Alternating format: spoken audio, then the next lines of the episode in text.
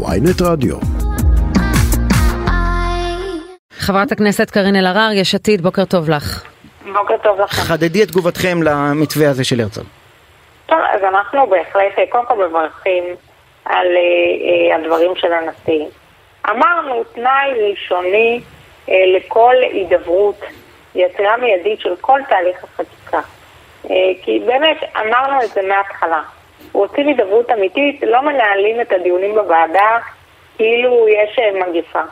הדבר הזה לא סביר. הדבר השני, הדיון במתווה מתקיים במשכן הנשיא, במסגרת ועדה נשיאותית.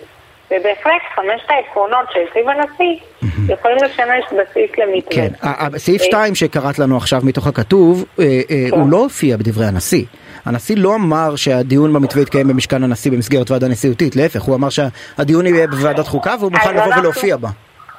אנחנו חושבים שכרגע המצב הוא שאי אפשר לנהל את הדיון הזה.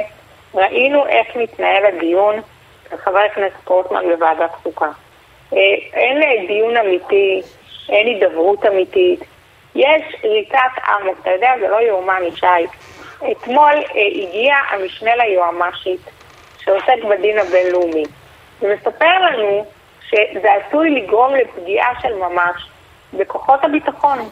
ביקשנו שיתקיים דיון בוועדה חסויה, כי הוא אמר שלא את הכל הוא יכול לספר.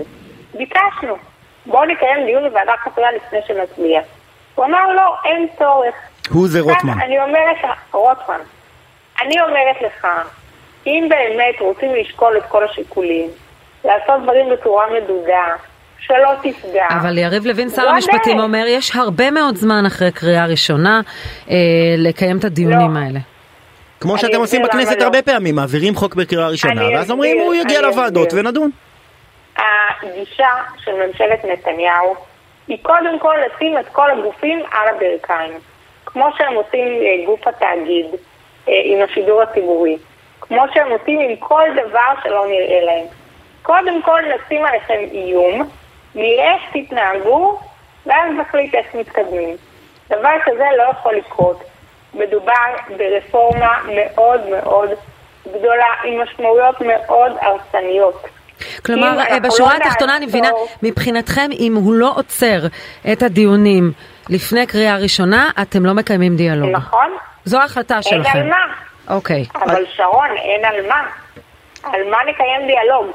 אם את רוצה לקיים באמת משא ומתן בתום לב, את עוצרת את כל התהליכים. רגע, בוא, בואי תתווכחי ישירות עם יריב לוין. הוא מוציא בהודעה שהוא הוציא אתמול, הוא כותב כך: על מנת שההידברות לא תהפוך לאמצעי לגרירת רגליים כדי לעכב ולמנוע רפורמה מהותית ומשמעותית במערכת המשפט, אין לקשור בין ההידברות והתקדמות הליכי החקיקה.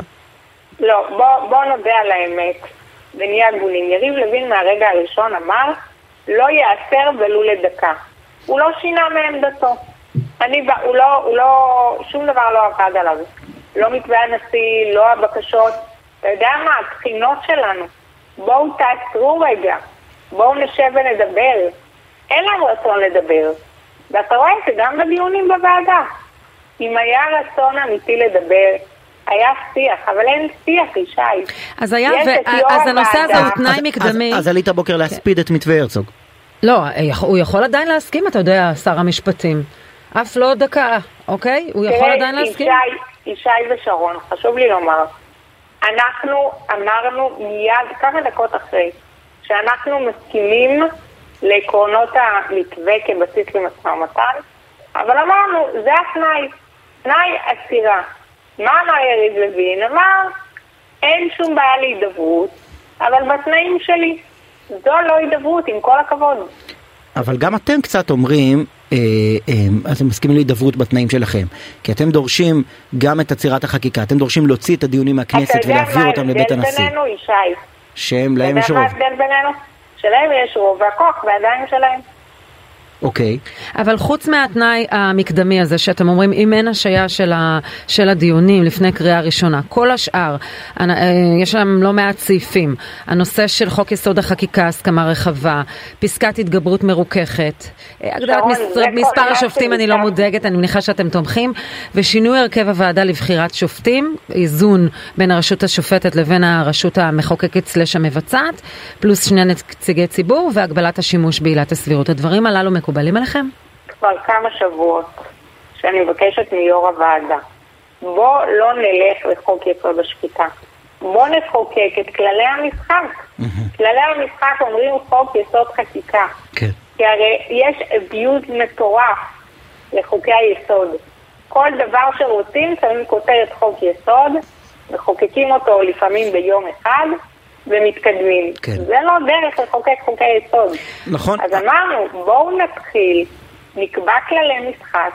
ונתקדם, אבל הם לא, הם ישר מתקדמים ושואפים קדימה. רגע, אנחנו גם שאלנו פה את חבר הכנסת שמחה רוטמן באופן מפורש על הרעיון הזה של אה, חוק יסוד החקיקה, והוא וגם יריב לוין התבטאו באופן שאומר, לא עכשיו, אחר כך. זאת אומרת, הם, הם כן מוכנים לדבר על זה, אבל הם לא רוצים שזה יהיה חלק מהצעדים הראשונים שלהם. ישי, אבל תראה מה הם עושים, תראה מה הם עושים. הם אומרים, קודם כל, אנחנו נגרום לזה שלא תהיה ביקורת על חוקי יסוד, ורק אז נקבע איך ייראו חוקי היסוד. איפה ההיגיון? אז בעניין הזה אתם אה, מסכימים עם נשיא המדינה שאומר כל, קודם. קודם כל קובעים את כללי המשחק. קודם כל קובעים איך מחוקקים חוקי יסוד. כן. מה התוכן הראוי של חוקי יסוד. ואחר כך אפשר הכל. עכשיו אני אגיד לך, זה די ברור למה הם עושים את זה.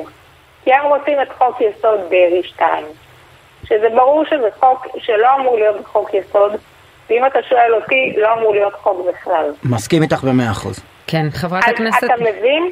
Mm-hmm. לא, לגבי חוק דרעי אני איתך. אם, אם, כן. אם הרפורמה הזאת נועדה כדי לתקן תיקונים פרסונליים עבור הקואליציה ומקורביה, ולייצר מהם חוקי יסוד כדי שהם יהיו מוגנים. אז כל הרפורמה הזאת כן. צריך לזרוק לפח. אה, אה, אה, הרפורמה, מה שנטען זה שזה עניין עקרוני בניהול המדינה. לא, זה לא עקרוני. לא, בסדר, זה היה הוויכוח. אוקיי, זה הוויכוח. ישי, קודם כל מחוקקים כללי יסוד. אחר כך כן. מתקדמים. לא, אבל עכשיו הייתם בממשלה, לא חוקקתם את כללי המשחק, רק נשים את זה על השולחן. אז אני אומרת, אתה צודק שלא הספקנו. אה, שר המשפטים לשעבר גדעון סער כן. הקים ועדה, אני הייתי חברה בה. היו דיונים מאוד משמעותיים. לצערי לא הספקנו. חברת הכנסת קארין אלהרר. ואני אומרת לך, הליכוד היה 30 שנה בשלטון. כן. גם לא טיפל בה. 30 שנה... 30 שנה לא עשו את זה, אין שום בעיה. עכשיו יש סיבות פרסונליות למה. חברת הכנסת קארין אלהרר, תודה רבה לך. תודה.